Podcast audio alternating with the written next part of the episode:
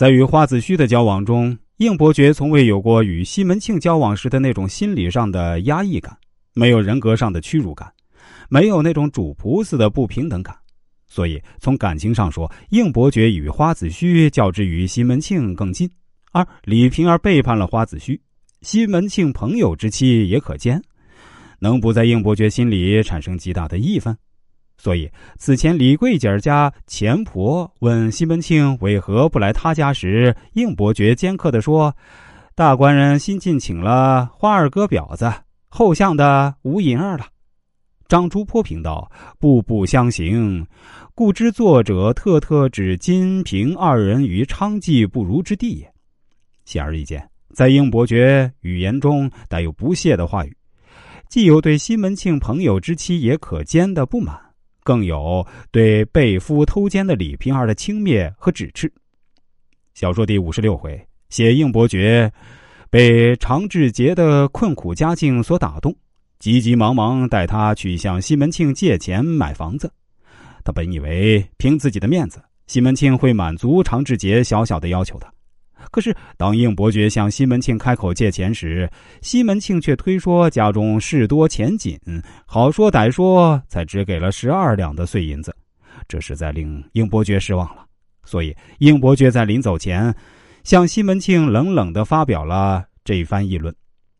多少古人轻财好施，到后来子孙高大门槛，把祖宗基业一发的增多了，监令积下的许多财宝。后来子孙不好，连祖坟土也不保，可知天道好还嘞。这话可以褒贬两解。如果西门庆此时很感慨，就没什么推辞，满足常志杰要求的话，那么这话就是赞扬西门庆；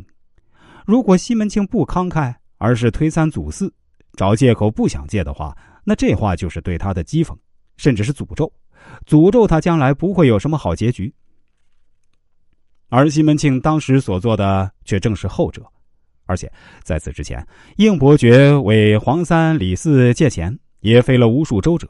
对于应伯爵来说，不仅大失面子，而且简直是一种屈辱。那么，应伯爵此时说的话就不是什么空穴来风。几次借钱的不顺利，才有了他这一番议论。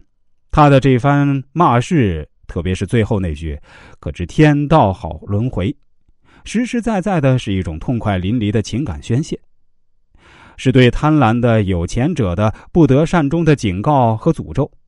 以西门庆之精明，他是一定能够感到这话里火药味的，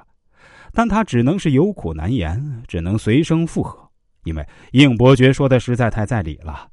如果表现出非议来，那实际上就等于承认自己的吝啬，承认了自己后来子孙不好，连祖坟也不保了。